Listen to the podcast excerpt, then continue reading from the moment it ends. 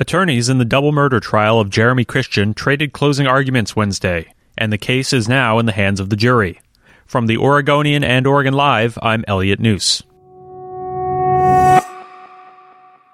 Prosecutors portrayed Christian, accused in the stabbing deaths of 23 year old Taliesin Namkai Meche and 53 year old Ricky Best, as a violent bigot who boarded a crowded Portland Max train in 2017 with a plan to spout his racist beliefs and stab anyone who challenged him.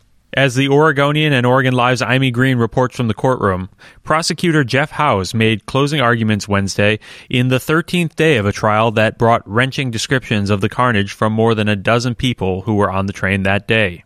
Ladies and gentlemen, this case is about a person who at some point in late May 2017 decided he was going to go out with a bang.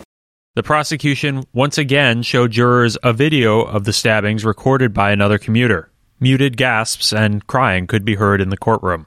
Christian's defense attorney, Greg Scholl, said in his closing argument that the case might have turned out differently had the men on the train not challenged Christian, as the defense contends they did. Christian hasn't disputed that he stabbed the men, but said that he was acting in self defense. Defense attorneys have described the two men who were killed and a third, Micah Fletcher, who was also stabbed and gravely injured, as attackers, and said Christian needed the knife to defend himself because he was outnumbered. Scholl on Wednesday recounted parts of Fletcher's testimony from earlier in the trial. About the injuries on the MAX train, Mr. Fletcher told you he was not thinking of his own personal safety, and he admitted that it did not go well.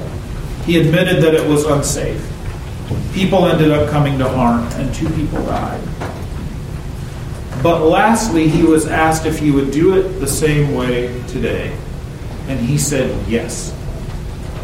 Which, in the face of what happened on the train, is troubling at the very least.